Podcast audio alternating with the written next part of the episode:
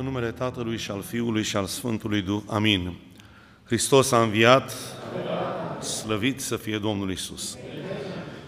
Iubiți frați și surori, dăm slavă și mulțumire lui Dumnezeu că suntem aici la auzirea cuvântului, să dea Dumnezeu să ne fie de folos cuvântul lui Dumnezeu, să pătrundă în ființele noastre și de fiecare dată când venim aici să plecăm mai plin de Domnul Isus.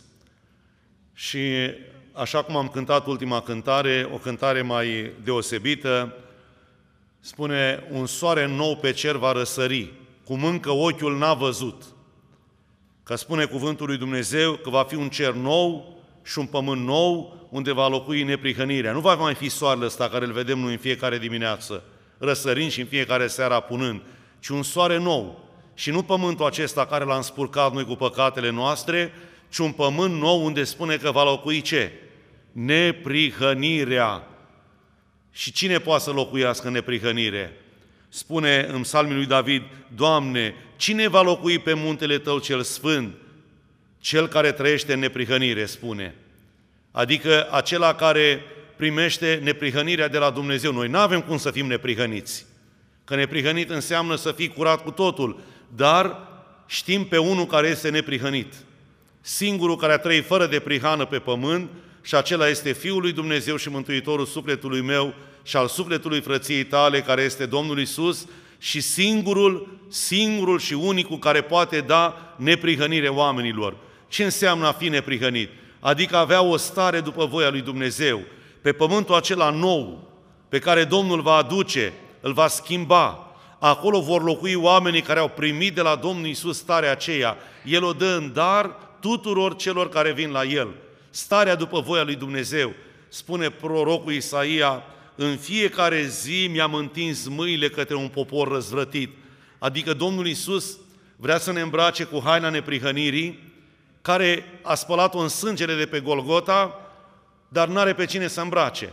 Pentru că de ce? Omul, ca să te îmbraci cu haina neprihănirii, noi cântăm din Galateni, când botezăm cât un prunc. Câți în Hristos v-ați botezat, în Hristos v-ați îmbrăcat. Știți ce face preotul pruncului? Ca să-l boteze, îl dezbracă de toate hainele lui vechi. Rămâne în costumul lui Adam. N-are voie să intre în cristelniță decât așa cum l-a creat Dumnezeu. Noi, ca să putem să fim îmbrăcați cu haina neprihănirii, trebuie să ne dezbrăcăm de cine? De omul cel vechi. Că nu poate intra omul vechi în împărăția lui Dumnezeu. Spune Apocalipsa 21, nimic spurcat, nimic întinat, nimeni din cei care trăiesc minciuna și iubesc minciuna nu vor intra în cetatea noului Ierusalim. De aceea cântarea care am cântat-o mai devreme este o cântare profundă, o cântare care se referă nu la vremea de acum, ci la vremea care va veni și la drumul la care am pornit și la starea la care tindem cu toții să ajungem, aceea de a birui și de a vedea cerul nou și pământul nou și pe acela, cum am cântat la urmă, Isus, Isus, Isus a biruit. Domnul Isus care va birui și moartea, ultimul inamic, ultimul dușman pe care Domnul va supune va fi moartea. Nici ea nu va mai fi. Acum e tare, cum am cântat, e tare moartea acum pe pământ. E puternică, ne seceră, ne ia pe cei dragi ai noștri, ne duce la mormânt, ne va lua și pe noi, ne va duce la mormânt, rând pe rând, nu vom scăpa niciun, l-a dus și pe dragul nostru mântuitor în mormânt, unde l-au căutat Sfintele Femei. E tare acum, dar când se va împlini cuvântul lui Dumnezeu, se va împlini ceea ce spune, unde ți este moarte biruința ta? Da, Domnul Iisus o va birui. A biruit-o acum 2000 de ani, s-a dus la Tatăl și a spus, acum trebuie fiecare dintre voi să treceți pe unde am trecut eu. Noi trebuie să, re, să re, recapitulăm viața Domnului Isus. Viața noastră de credincioși trebuie să treacă prin viața Domnului Isus. Numai așa putem să ajungem în cer. Cum a fost Domnul Isus trei ani și jumătate pe pământ, așa trebuie să fim și noi. Prin ispite, Domnul Isus a fost botezat, a fost ispitit, a fost dus în toate împrejurările, a fost chinuit, a fost batjocorit și a dat sufletul pe lemnul Sfintei Cruci. Așa trebuie să fim și noi. De aceea spune cine vrea să vină după mine. Deci calea unui credincios este calea Domnului Isus pe pământ. Și dacă Domnul Isus a gustat moartea, noi nu putem să nu gustăm moartea. E imposibil. Toți trebuie să trecem prin moartea fizică, adică despărțirea sufletului de trup. și să dea Dumnezeu decât de aceea să avem parte, că toți trebuie să trecem prin ea, să nu trecem de moartea cealaltă, moartea în păcate și moartea veșnică care nu mai are niciun fel de scăpare. De aceea mulțumim lui Dumnezeu că suntem la auzirea cuvântului Său. Mă gândesc așa, Doamne, ce vor face, cum spune Evanghelia, dacă cu lemnul verde se face așa, dacă cu noi credincioși abia avem nădejde că ne va primi Dumnezeu, ce se va face cu lemnul uscat? Ce vor face vieții oameni care nu, cum spune cuvântul, vai de aceia care trăiesc fără nicio grijă în Sion? Vai de aceia care n-au nicio grijă a mântuirii, absolut niciuna, pentru lumea întreagă, frații mei. Lumea asta cât e ea de mare și cât o vedem de întinsă și de multă și mulțimi, nu știu cât la sută din ea are vreo treabă cu Dumnezeu. Pentru că marea mulțime care o vedem noi nu caută mântuirea, nu-L caută pe Domnul Isus. Pentru ei Domnul Isus nu reprezintă nimic în viața lor și ar trebui și noi credincioși să ne întrebăm cât de mult înseamnă pentru noi Domnul Isus. Pentru oameni nu înseamnă nimic. Pentru oameni Domnul Isus cel mult este ceva care la Paște te duci și spunea cineva care era mulțimea aceea de Paște, zice, bă, dar nu mai termină popa odată. Păi e venit la slujbă. Eu am venit să iau Paștele, mă interesează pe mine ce spune popa acolo. Ce treaba am eu cu ce zice el acolo? Ca să vă gândiți care e starea omenirii. Și noi credem, vai ce de lume, nu vă încântați. Credeți că Dumnezeu să uită la mulțime? Păi când uh, era mulțimea aceea din uh, ziua de florii și cântau Osana, credeți că Domnul Isus era impresionat de osanalele lor sau de... Nu știa că nu e nimic în, uh, în cuvintele lor, nu e nimic adevărat, ci totul era decât de suprafață. Vedeți, noi poate de multe ori spunem, vai ce de lume e la pași, ce de lume vine. Bine, dar din lumea cât te poate alege pe uh, Domnul Isus ca să fie ai Lui? Că până la urmă, vedeți, spune Mântuitorul că uh, despre mulțimi vorbește așa, în sensul că zice, mulți sunt chemați, dar puțini sunt aleși. Chemare au toți, prin botez, prin chemarea pe care o face biserica în lume, e vremea Harului, e vremea în care biserica încă mai are foarte puțină vreme biserica, în curând se va lua și Harul și atunci nu va mai fi nici biserica și atunci se va duce și chemarea. Dar dacă ai pierdut chemarea, e ca și cum cineva spune, frate, vrei să ajungi în țara cu tare? Da. Azi e ultimul tren sau ultimul avion care mai pleacă acolo. Se termină, nu mai este.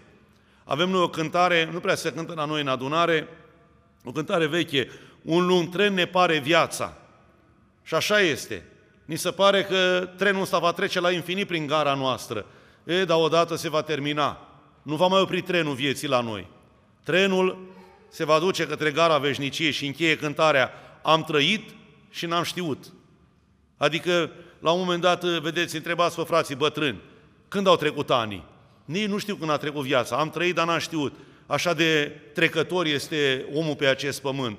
E o cântare, zice, ce e viața asta în lume? Ce este viața omului? Acum se naște, face puțin zgomot și apoi se trage clopotul ca să-l conducă către veșnicie. Aș vrea foarte pe scurt să vorbim câteva cuvinte din cuvintele lui Dumnezeu, din a doua Corinteni, în capitolul 2 și din capitolul 4, de la capitolul 2 la versetul 14, până la versetul 17 și de la 4, de la 11 până la 17. Mulțumiri fie aduse lui Dumnezeu care ne poartă totdeauna cu carul lui de biruință în Hristos și care răspundește prin noi orice fel de mireazmă a cunoștinței Lui. În adevăr, noi suntem înaintea lui Dumnezeu o mireasmă a lui Hristos pentru cei ce sunt pe calea mântuirii și pentru cei ce sunt pe calea pierzării pentru aceștia, adică pentru cei ce sunt pe calea mântuirii, o mireasmă de la moarte spre moarte, pentru aceea, invers, pentru aceea o mireasmă de la viață la viață. Și cine este de ajuns pentru aceste lucruri?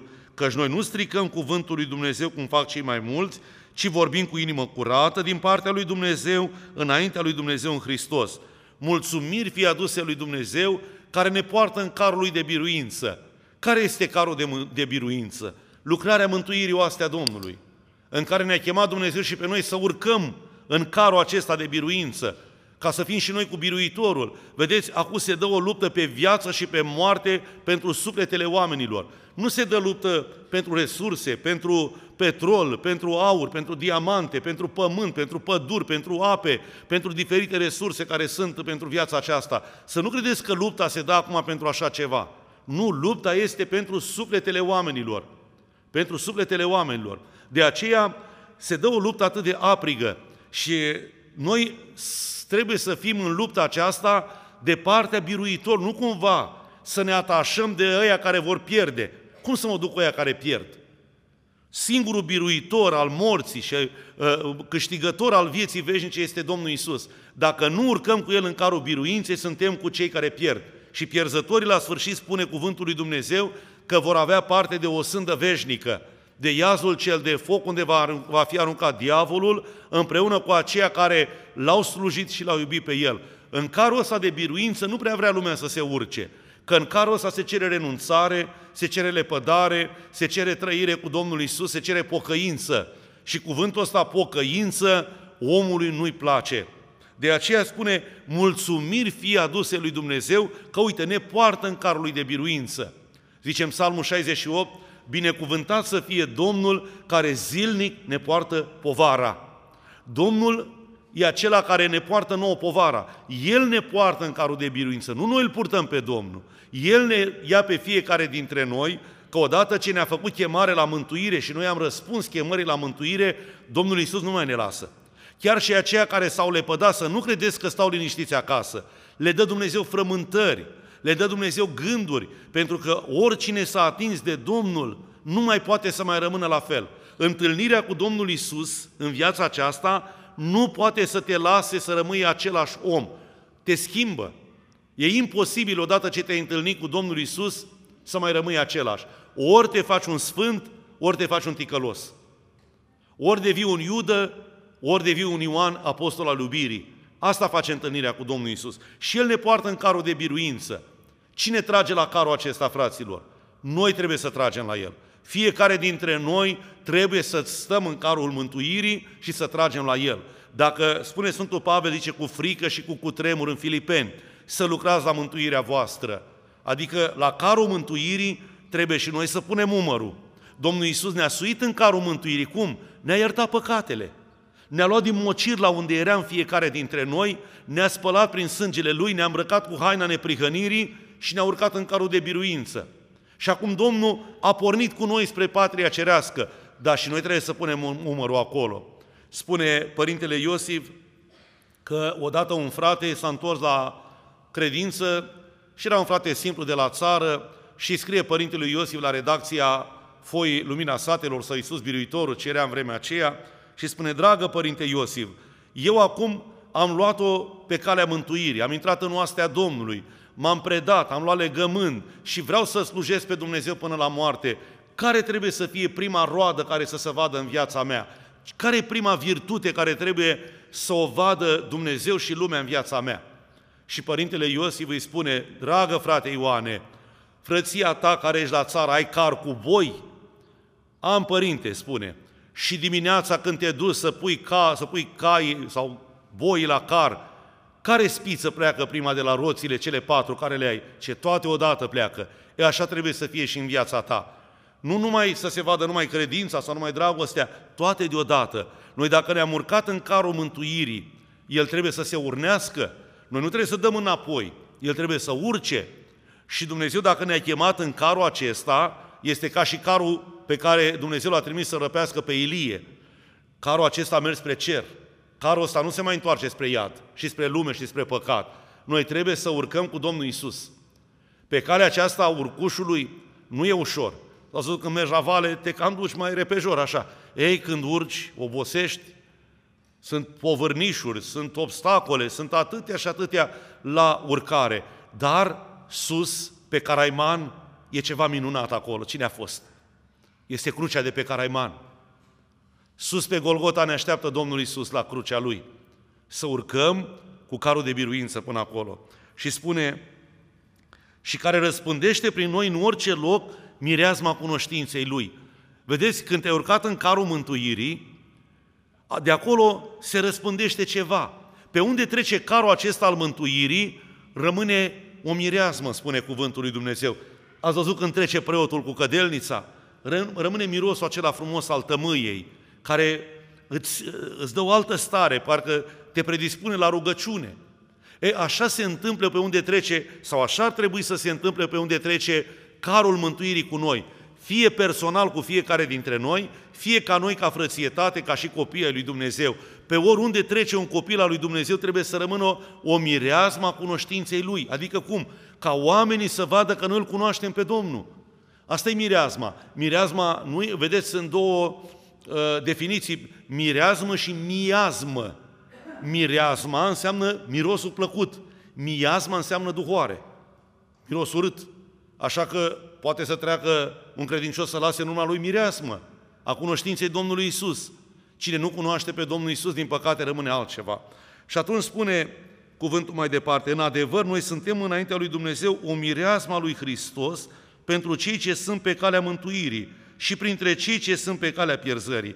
O, o mireasmă pentru cei, vedeți, când te întâlnești cu un frate, cu o soră, parcă ai o bucurie, nu? Oriunde îl vezi, îi spui, slăvit să fie Domnul, sau Hristos a înviat, sau un salut creștinesc. De ce? Pentru că este o întâlnire între două suflete care s-au întâlnit cu Domnul. E o bucurie, este o pace. Și spunea odată frații, zice, dacă, cum se călătorea înainte cu trenul, zice, orice gara ai opri, dacă cobori și te întâlnești cu un frate, îl cunoști după fizionomie că e frate. Copiii lui Dumnezeu au altă înfățișare. Pentru că copiii lui Dumnezeu nu fumează, copiii lui Dumnezeu nu beau, copiii lui Dumnezeu nu-și destrăbălează viața. Și atunci și chipul lor capătă chipul Domnului Isus. Au alte cuvinte, au altă înfățișare, au altă vorbire. E o mireazma lui Hristos, nu? O bucurie să te întâlnești cu un om al lui Dumnezeu. Un om al lui Dumnezeu când te întâlnești cu el, din două cuvinte, cum spune fratele Traian, Doamne, sunt pe lume oameni cărora mi-aș da ce-am tot. Vedeți, sunt oameni care duhurile lor, faptul că ei l-au pe Domnul Isus în ei, sunt purtători, teofori, purtători de Domnul Hristos, te face să fii plin de bucurie. Dar din potrivă, cum spune cuvântul lui Dumnezeu aici, pentru aceștia o mireasmă de la moarte spre moarte. Ei, vedeți, te întâlnești cu un om care nu-L cunoaște pe Dumnezeu. Ă, parcă are tendința să te tragă, să spună un banc, să spună o știre, să spună o bârfă, să te tragă tot spre moarte. E, acum ce facem în momentele acelea? Dacă nu poți tu să-i spui despre Dumnezeu, mai bine du-te de, de lângă astfel de om, că te va trage mocir la lui. Mai repede te duci către mocirlă, dar dacă poți să luminezi, fă Dar e greu să știți. Cel puțin în vremurile în care trăim noi acum, și am spus-o și o să o spun cât va fi noi. Nu trăim vremuri normale, astea nu sunt vremuri normale, astea sunt vremuri anormale. Și în vremurile anormale nu poți să lucrezi ca în vremurile normale. Acum uh, oamenii sunt ca în vremea lui Noe, orice le-ai spune nu interesează sau te ia în bășcălie. Dacă vezi că cuvântul lui Dumnezeu tu vrei să-i spui și el începe să spună un ban cu Domnul Isus, pleacă de acolo, că n-ai ce vorbi cu el. Că la deja aruncă, cum spune Mântuitorul, nu aruncați mărgăritarele voastre în troaca porcilor, ca nu cumva să se întoarcă și să vă sfârșie și pe voi. Adică să intri și tu în felul lui, în gândirea lui, în vorbirea lui, în filozofia lui de viață, să te trezești că ești în păcat. Și de aceea spune cuvântul lui Dumnezeu și zice, pentru aceea o mireazmă de la viață spre viață. Și cine este de ajuns pentru aceste lucruri? Adică, cu alte cuvinte, cine este de ajuns de credincios să poată să biruiască ceea ce este moartea în lumea aceasta? Când vedeți că te biruiește cel și, din păcate, hai să facem proporția aceasta, cât sunt oamenii lui Dumnezeu în lume și cât sunt oamenii care au tot felul de gânduri, chiar oameni care vin la biserică, să știți. Nu mă încântă faptul că omul vine la biserică, dar nu înțelege nimic din biserică. Că dacă omul vine la Sfânta Biserică și când iese de aici, este tot omul vechi, păi n-ai făcut nimic, frate. Decât ai venit pentru o vreme, ți-ai spălat hainele un pic, după care te arunci iar în mocirlă. Cum spune Sfântul Petru, știți, celebra zicală, Zice, câinile s-a întors la ce vărsase și sprava spălată s-a întors la mocirla de unde fusese ea curățită. N-ai făcut nimic. Și atunci, chiar și cu un om bisericos, ascultam, uh, m-am uitat un pic așa pe, uh, cum să numesc astea, de informație media, era vorbirea unui uh, episcop de prin Italia, zice, omul religios și omul credincios. Că nu e nicio legătură între omul religios și omul credincios. Omul religios face cruci, face mătănii, face de toate, face tot, tot, tot la milimetru. dar n-are pe Domnul Isus în el. Ăla e omul religios. El împlinește niște reguli. Ține la reguli. Nu cumva, cum ai, ai făcut, ai trecut pe acolo? Vai de mine, întoarce-te dacă ai trecut pe acolo. Vai uh, și începe, uh, se întâmplă și la noi în biserică. Poate vine vreo femeie care nu știe și se duce, toată lumea, aoleu, nu lua pe acolo. Să sperie și biata femeie, dar nu știe ce să facă. Deci omul religios, el ține la religiunea lui. E foarte strict. Dacă când e vorba de păcat, ăla nu, nu, nu, păcatul lasă-l. Păi ce facem? Adică respectăm pe din afară niște reguli, dar înăuntru e, cum spune Mântuitorul, morminte văruite. Pe din afară, frumoase, aranjate, cum sunt cavourile. Dacă mergeți în Italia, sunt adevărate, adevărate uh, parcuri, adevărate uh, locuri de, parcă nu-ți vine să mai pleci de acolo, să te bucuri. Da, dar sunt frumoase, dar înăuntru știți ce este acolo? Plin de stricăciunea morților. Ei, așa se întâmplă cu omul religios. Omul religios e pe din afară, văruit, dar pe dinăuntru lipsește ce? Viața. Domnul Isus, trăirea cu El, că fără Domnul Isus toate sunt goale. Putem noi să respectăm toate regulile. E ca și o coajă, ca o nucă. O iei, o vezi frumos și când o spargi, cineva i-a luat miezul din ea. Nu mai are miez. Ce folos, că ce să fac cu cojile? Or fi bune pentru foc, dar mai departe nu mai. Dar omul credincios e cu totul și cu totul altceva. Acolo e credința. Credința știind ce înseamnă legătură între tine și Dumnezeu vie. O legătură care nu ține de niște lucruri exterioare. Un om credincios să, poate să stea și în fundul grădinii și acolo dacă îi se pune pe genunchi și se roagă și el are credință și Dumnezeu ascultă rugăciunea. Oriunde ar ajunge, el este o biserică vie.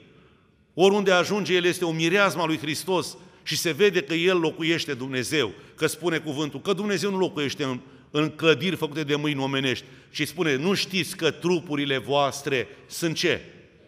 Temple ale Duhului Sfânt și că Dumnezeu locuiește în voi. Așadar, să nu fim oameni religioși, să nu tindem spre a fi niște oameni, adică să împlinim decât niște reguli și atâta tot. Și după ce am făcut regulile acelea, suntem aceiași oameni. Și spune apoi Sfântul Pavel mai departe despre făptura cea nouă în capitolul 4, 5, mă scuzați, cu versetul 11 să nu depășesc timpul. Ca unii care cunoaștem deci șfrica de Domnul, pe oameni căutăm să-i încredințăm. Adică, dacă cunoaștem frica de Dumnezeu, ce înseamnă să-i încredințezi? Să-l convingi pe om că starea lui nu e bună. A încredința pe cineva, una e credința și alta e încredințarea, să știți, sunt lucruri total diferite. Citiți în Evrei, capitolul 11, versetul 1. Acolo e definiția credinței. Zice și despre credință. Credința este o puternică ce? încredințare. I-auziți cum spune Duhul Sfânt prin gura Dumnezeiescului Apostol Pavel? Credința este o puternică încredințare. Credința fără încredințare nu are niciun fel de putere. Că dacă nu ești încredințat în ceea ce tu crezi, oricând te poți duce. Credința ta se poate duce de râpă. Și zice, pe oameni căutăm să încredințăm, dar Dumnezeu ne cunoaște bine și nădăjduiesc că și voi ne cunoașteți bine în cugetele voastre. Cu aceasta nu ne lăudăm singuri iarăși înaintea voastră, ci vă dăm un temei de laudă cu privire la voi ca să aveți cu ce răspunde acelora care se laudă cu ce este în înfățișare și nu cu ce este în inimă. Ia auziți, fraților, cu unii care se laudă, eu am postit, eu m-am rugat, stai puțin, dar ce este în inimă? De aceea zice, noi trebuie să încredințăm pe oameni unde trebuie să ajungă, să nu se mulțumească cu ceva din afară, că în afară rămâne și așa pleacă dincolo în împărăția, lui, împărăția de dincolo nemântuit și necurățit. Și spune, ă, în adevăr, dacă ne-am ieșit din minți, pentru Dumnezeu ne-am ieșit. Dacă suntem întreși la minți, pentru voi suntem. Căci dragostea lui Hristos ne strânge. Ce ne-a strâns pe noi aici? Să ne vedem unii pe alții? Și asta poate.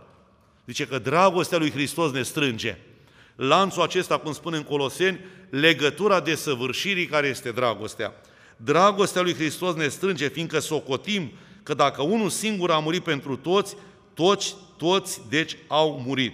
Și El a murit pentru toți, pentru ca cei ce trăiesc să nu mai trăiască pentru ei înșiși, ci pentru Cel ce a murit și a înviat pentru ei. Așa că de acum încolo nu mai cunoaștem pe nimeni în felul lumii, chiar dacă am cunoscut, și aici trebuie să ne gândim foarte bine la fiecare dintre noi, chiar dacă am cunoscut pe Hristos în felul lumii, totuși, acum nu-L mai cunoaștem în felul acesta. Auziți? Hai să ne gândim așa, cu sinceritate, suntem la un moment de cercetare. Cum l-am cunoscut noi pe Domnul Isus până să vină lucrarea oastei Domnului în viața noastră? În felul lumii. Hristosul lumii. Ce era Hristosul lumii? Hristosul care ne lăsa să facem ce vrem noi. Dar nu era Domnul Hristos, era un duh mincinos. Hristosul care îți îngăduia să trăiești cum vrei tu. Hristosul care spunea, ai și tu credința ta. Trăiește conform credinței tale. Ce trebuie să te iei după toți nebunii, toți, cum zice, care și-au ieșit din minți, toți pocăiții? Nu asta trebuie să faceți voi. Și dacă am cunoscut pe Hristos în felul lumii, acolo cunoaștem tot așa pe Domnul Hristos?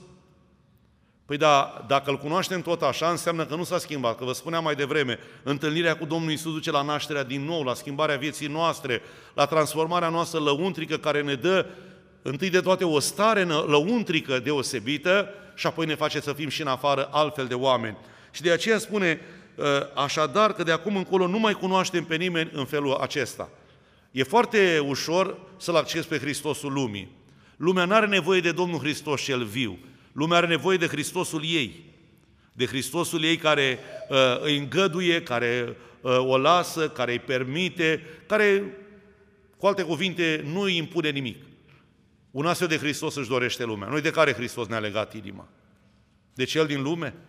Poate că de multe ori vine și în viața noastră tendința aceasta sau gândul acesta, cum a venit la evrei, când au ieșit din uh, țara Egiptului, să ne întoarcem înapoi la Hristosul lumii. Că era mai bine parcă cu Hristosul lumii, nu?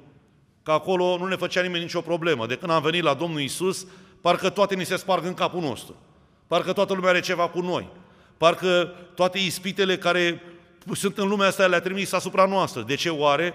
Păi spune Mântuitorul, pe câți îi iubesc, pe, a, pe aceea îi mustru și îi bat. De ce? Păi să ne curățească Dumnezeu. Că nu putem să intrăm pe ușa aceea strâmtă cu Hristosul la vechi, care slujeam noi, cu trupul la vechi al păcatului, cu gândurile alea care ne frământau și ne frământă încă și ne bagă Dumnezeu în forfecarea aceasta prin care să ne curățească de orice întinăciune. Zice, de acum încolo nu mai cunoaștem în felul acesta. Eu nu mai vreau să-L cunosc pe Hristosul lumii. Dacă vreți să vă întoarceți la El, fraților, fiecare e liber să facă ce vrea. Eu nu vreau să-L slujesc pe Hristosul lumii. Nu mă interesează Hristosul lumii acesteia. Hristosul lumii acesteia este un Hristos interesat. Interesat fie de bani, fie de alte probleme. Nu. Hristos cel viu nu cere de la noi de nimic. Cere inima noastră să o predăm, cere viața noastră să o punem în slujba Lui. De aceea vedeți că felul acesta de slujire a lui Hristos în lume cere cu totul și cu totul al interes.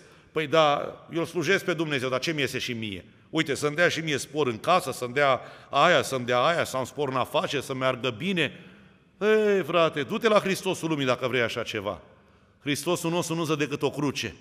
Așa spune, cine vrea să vină după mine, să se lepede de sine, să-și ia crucea și să mă urmeze. Spune va acolo de spor, de afaceri, de... nu, nu. Mântuitorul spune în Matei, capitolul 6, căutați mai întâi ce? Împărăția lui Dumnezeu și încă ceva. Și neprihănirea Lui. Și toate celelalte vor veni pe deasupra. Deci mai întâi să căutăm lucrurile acestea. Și apoi vor veni și ne dă Dumnezeu și sănătatea dacă vom fi vrednici de ea și dacă, dacă avem nevoie de ea, poate nu avem nevoie de ea. Poate unii se mântuiesc prin suferință, fraților. Nu v-ați gândit și la treaba asta? Că la unii uite, fratele Viorel de ce trebuie să, sau sora Angelica și câți nu trec prin suferințe și boli și sunt copii al lui Dumnezeu. De ce? Pentru că știe Dumnezeu drumul și traiectoria fiecăruia dintre noi și poate pentru unii știe Dumnezeu că pe acolo trebuie să treacă crucea fiecăruia dintre noi. Căci dacă este cineva în Hristos, este o făptură nouă. Auziți, dacă cineva e în Hristos, e numai dacă e o făptură nouă. Asta trebuie să ne verificăm noi. Sunt eu o făptură nouă? Sunt eu o făptură schimbată sau sunt tot făptura aia care eram înainte până să vin la adunare, până să mă predau, până să iau legământ?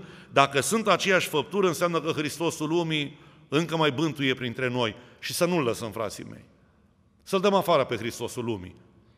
Destul a pătruns în Biserica lui Dumnezeu, cum spune Părintele Iosif, că a ajuns păcatul până în altar și de acolo trebuie să-l scotem. Pentru că n-are ce căuta Mântuitorul, două lucruri a făcut, două gesturi care sunt uh, uh, greu de interpretat pentru noi care citim cuvântul Evangheliei. La începutul misiunii și la sfârșitul misiunii a făcut două gesturi care au rămas uimitoare. S-a dus la templu când a început misiunea Și ce credeți că a găsit acolo? Ce trebuie să facă oameni la templu?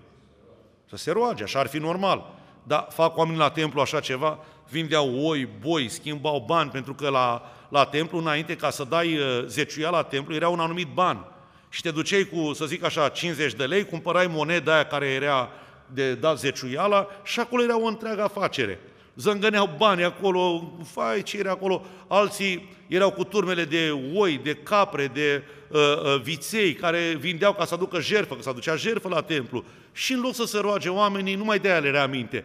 Toată, cred că din toată rugăciunea care trebuiau să o facă ei, din tot timpul, să spun 24 de ore cât trebuia să fie ei acolo, nici 10 minute nu se rugau. Restul erau preocupați. Măi, când să schimb banii, măi, când să iau oaia, mă, să mă duc la preot să-mi taie oaia, să o pună pe jerfelnic. Deci orice avea omul în gând, numai pe Dumnezeu nu-l avea. Și Mântuitorul ce a făcut? A făcut un ștreang, dar nu spune că i-a bătut. Vedeți, Mântuitorul n-a folosit violența. Să, nu, să citim cu atenție. Nu spune că i-a bătut. Și a dat afară din templu și a spus, casa tatălui meu este o casă de rugăciune și voi ați făcut ea o casă de negustorie. Și a făcut-o și când și-a început activitatea și până să meargă la Sfintele Patini. Spune în Evanghelia Sfântului Ioan și Evanghelia Sfântului Matei. Deci Domnul Iisus spune o făptură nouă. În Biserica lui Dumnezeu trebuie să fim niște făpturi noi. Biserica nu e decât o clădire unde se fac niște slujbe și atâta tot. Nu, biserica este locul unde vin făpturile noi, schimbate, întâlnite cu Domnul Hristos, unde trăiesc viața nouă în Hristos. Aceea e biserica lui Dumnezeu, biserica vie, care noi suntem biserica vie. Pietrele astea au viață în ele? Ele sunt lucruri sfinte, biserica e un lăcaș sfânt, dar nu are viață în ea. Știți cine dă viața acestei biserici? Noi. Dacă biserica asta putem noi să o poleim, să-mi dea cineva aur de la masa Sfântului Altar și până la poartă, să o poleesc cu aur, să-mi dea cineva diamante, să o îmbrac numai în diamante pe din afară, în cele mai scumpe mozaicuri, frumoasă, dar e decât un monument. Viața o dăm noi. Noi suntem biserica cea vie. Noi suntem pietrele vii ale Bisericii lui Dumnezeu, făpturile noi. Și atunci trebuie să ne verificăm, să spunem, Doamne, eu sunt o făptură nouă, m-am schimbat, că așa spune cuvântul, că dacă este cineva în Hristos, este o făptură nouă. Cele vechi s-au dus. Oh, ce bine ar fi!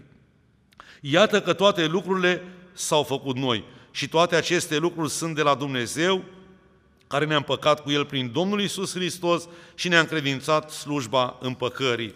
Ei, frații mei, cele vechi s-au dus. Mă gândesc așa la viața mea și fiecare avem viața noastră.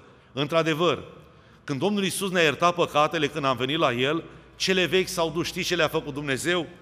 Când noi ne-am predat și am luat legământ și când am hotărât să-L urmăm pe Domnul Isus, trecutul nostru vinovat era în ochii lui Dumnezeu. Acolo stătea. Faptele noastre, trecutul nostru, avorturile, minciunile, hoțiile, răutățile, certurile, toate păcatele noastre care le făcusem noi, erau grămadă în ochii lui Dumnezeu. Și noi am venit cu ele târâși la Domnul, la picioarele crucii. A făcut un lucru nemaipomenit Domnul Isus. Pe toate le-a luat în mâinile sale și a spus, dragul meu, tu ai un trecut până acum, până azi trecutul tău a fost ăsta, uite-l. Și ne îngrozim când ne uităm la trecutul nostru, nu? Cui, cine se mândrește cu trecutul lui? Și e vreunul aici, dacă el pictezi pe pereții bisericii, dacă spune cineva, eu n-am păcat.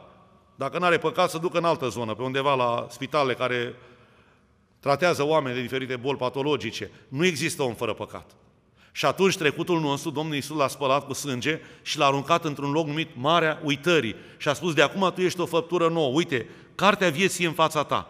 E albă, ne-a dat zilele vieții noastre, că așa spune în Psalmul 139. Nu are nu sunt scrise în cartea ta toate zilele mele de pribeag? Și ne-a dat o carte nouă, nouă nouță, albă, albă. Și a spus, dragul meu, de azi încolo începe să scrii tu cu penița zilele vieții tale. Scrieți aici cartea vieții tale. Trecutul tău l-am iertat. Să știți, fratele Traian spune așa, sper să, parcă îmi băgasem pe aici o poezie a fratelui Traian, ă, da, zice, nu vă înșelați crezând că harul vă îndreptățește orice păcat. Adică lasă că mă iartă Dumnezeu. Așa spune, lasă că e bun Dumnezeu, că mă iartă. Ce înșelăciune e asta? Păi Dumnezeu zice și ne iartă, trecutul nostru vinovat când nu știam de Dumnezeu. Ăla ni-l iartă. Nu fur, mă iartă, min, mă iartă. Odată, că pot să spun, o soră de-a noastră, a căzut într-un păcat. să facă un avort. Și acum ce a făcut? S-a dus disperată, părinte, ce să facă, mai am acasă, ce... E, du-te și o vedea noi după aia. Și acum, după ce a făcut nenorocirea, s-a dus la preot. Păi, dar eu nu pot să dezleg de așa ceva, tată. Du-te unde-i vedea. Vedeți, ce să mai faci după aceasta? Și spune, nu vă înșelați crezând că harul vă îndreptățește orice păcat, că poți să spui orice și dacă vorbești de har, ești iertat. Adică dacă predici, dacă spui de Dumnezeu, gata, te iartă. Nu, căci, har, căci harul iartă doar odată păcatul cel neștiutor, dar după aceea poruncește neprihănirea tuturor. Și a spus-o fratele Traian, care a fost un sfânt.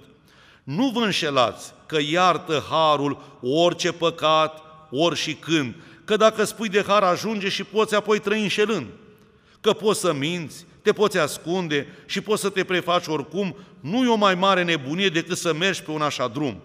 Nu vă înșelați, nu iartă harul păcatul cel făcut știind. Deși este păcatul? Păcatul care îl faci conștient. Când știi că e păcat și îl faci. Și câte n-am făcut așa? Începem cu mine. Câte nu știm noi, că vedeți, spune în Sfântul Iacob, oricine știe să facă un bine și nu-l face, păcătuiește. Eu spăcătuim și când știm că putem să facem un bine și nu-l facem. Nu vă înșelați, nu iartă harul păcatul cel făcut știind. Nu credeți pe Hristos și harul orice păcat îngăduind. Nu vă mințiți pe voi și pe alții că poți să faci orice prin har. Satan pe nimeni nu înșeală ca în felul acesta mai amar. Nu, harul nu vă îndreptățește să vă prefaceți, să mințiți. Acesta e un har fățarnic și mincinos și fals, să știți. Adevăratul har învață să o rupi cu tot ce-i păcătos, cu orice pahar, cu orice legătură. Cu zice, mai îngădui un pahar. Nu, frate, fă praf, aruncă-l, cum a zis o dată un frate, și frate, eu când m-am întors la Dumnezeu, eu am băut, zice, îmi plăcea băutura. Și, băi, da, dar nici un, o bere, nici un pahar de vin și am spus așa, uite ce fac.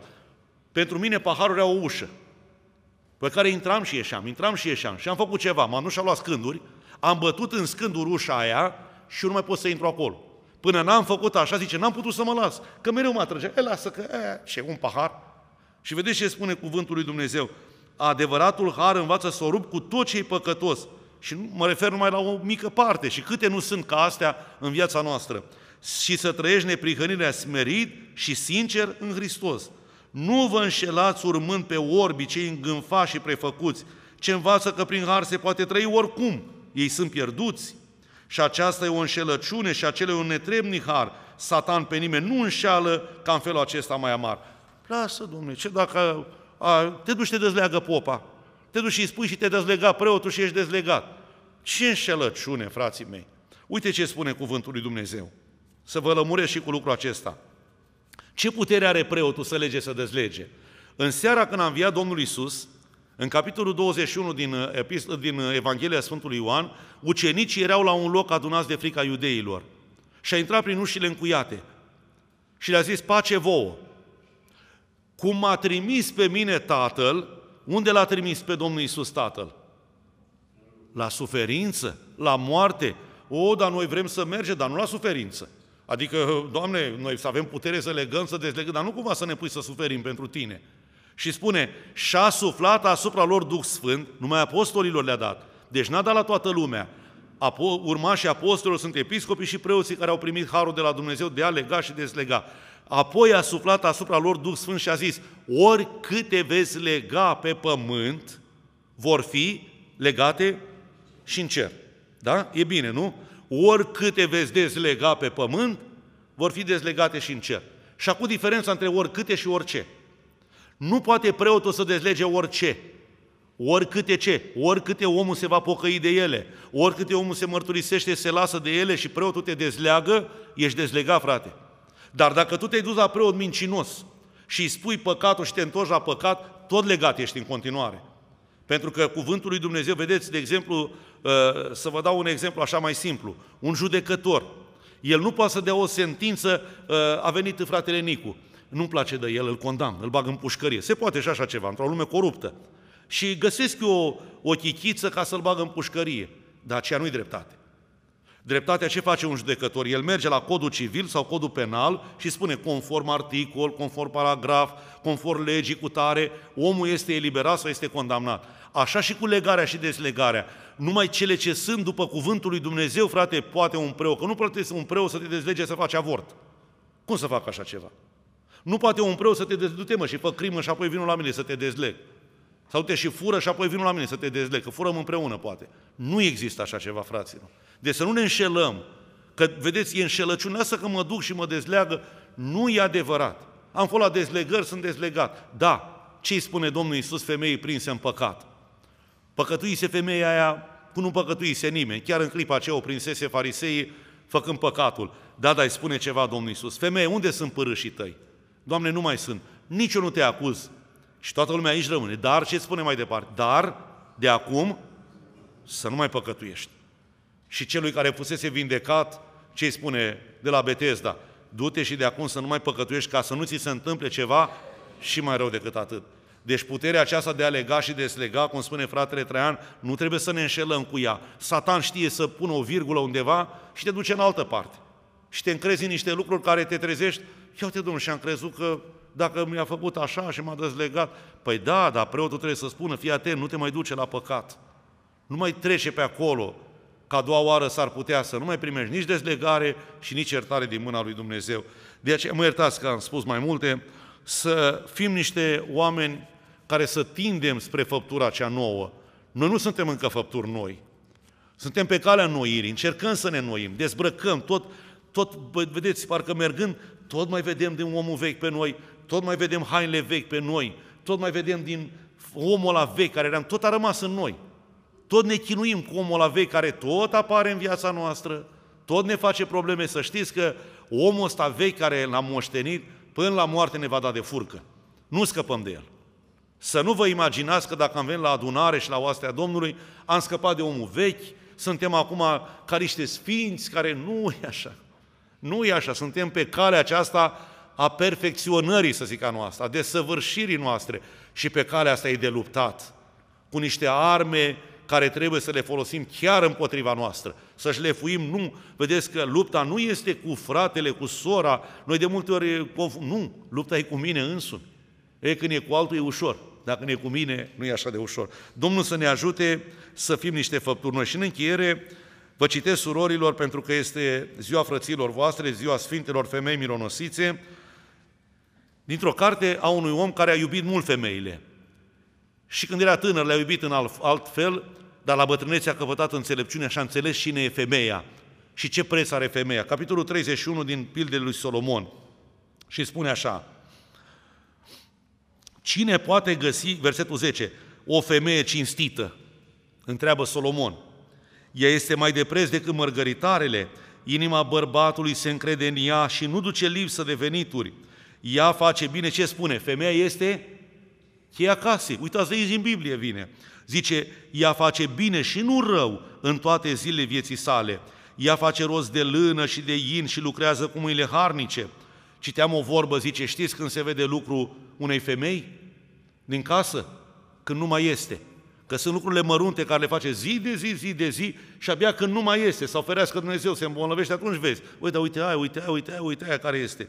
Și zice, ea face rost de lână și de in și lucrează cu mâini harnice. Ea este ca o corabie de negoți de departe și aduce pâinea.